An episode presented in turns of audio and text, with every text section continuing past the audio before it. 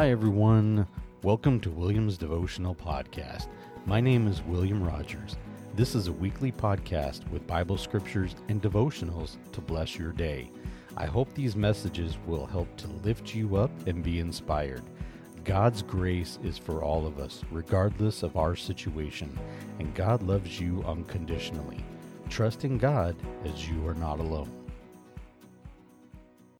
Merry Christmas, everyone. I hope everybody is enjoying this blessed day, uh, celebrating the birth of Christ, and enjoying time with your family and friends. This verse is from Luke chapter 3, verse 4 and 6. Prepare the way for the Lord, make his paths straight, and everyone will see the salvation of God.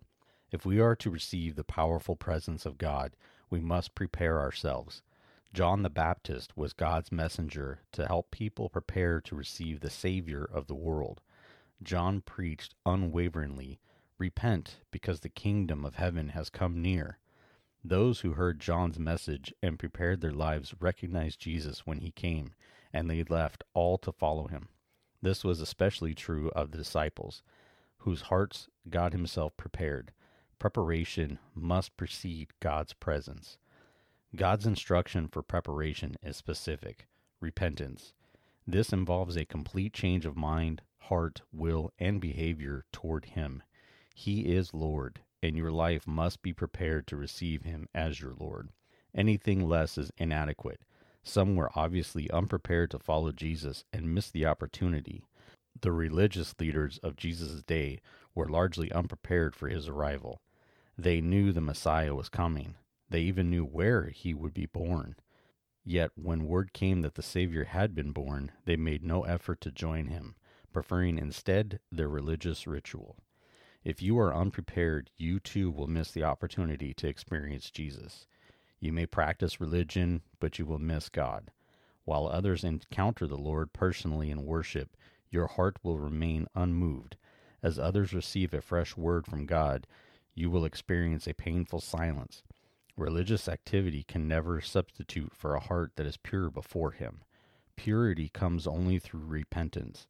Pray as the psalmist did that God will examine your heart and reveal your need to repent of your sin. Another scripture going for this Christmas is Luke chapter 1 verse 45. She who has believed is blessed because what was spoken to her by the Lord will be fulfilled and the kingdom of God, believing is a prerequisite to receiving. God spoke to Mary and gave the assurance he always gives when he assigns the impossible to his people. Everything was in place for God to act. Everything waited on Mary to believe him. Once she believed, it was done. It takes an undivided heart to believe under such circumstances and a pure heart to see God. This has always been God's way with his people. Mary could not see all that had been arranged and assembled in the courts of heaven. She could not see the legions of angels prepared to protect her and her baby.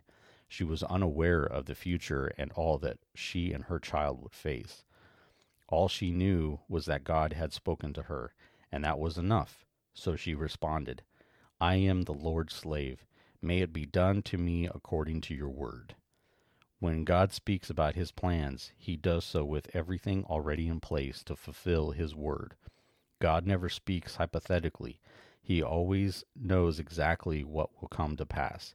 He simply asks you to believe him. Will you experience great blessing when you place your absolute trust in him? Mary could not have dreamed all that would result from her faithful obedience. Likewise, you cannot possibly imagine all that God has in store for you when you trust Him. He knows exactly what He will do to bring salvation to someone you have prayed for, or to heal your friend, or to provide for your needs. God has everything in place. Will you believe Him? Another scripture I like is Luke chapter 1, verse 37 For nothing will be impossible with God.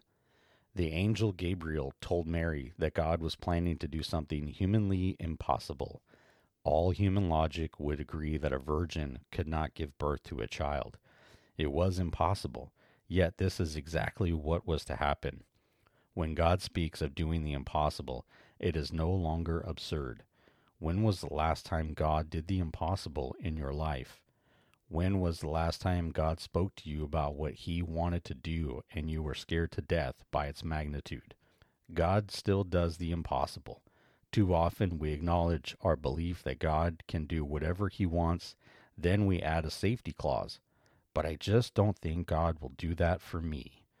We become practical atheists, believing that God can perform miracles, but never expecting a miracle in our own lives. God wanted to bring salvation to all humanity. It is critical that Mary not only believed God could perform a miracle, but also adjusted her life to the awesome work he planned to do through her. The difference between a Christian and a moral person is the divine. The difference between a church and a social club is the miraculous. Some can duplicate the morality of a Christian, but no one can reproduce the miraculousness that should be part of the Christian experience. Do you believe that nothing is impossible for God? God works in our lives each and every day.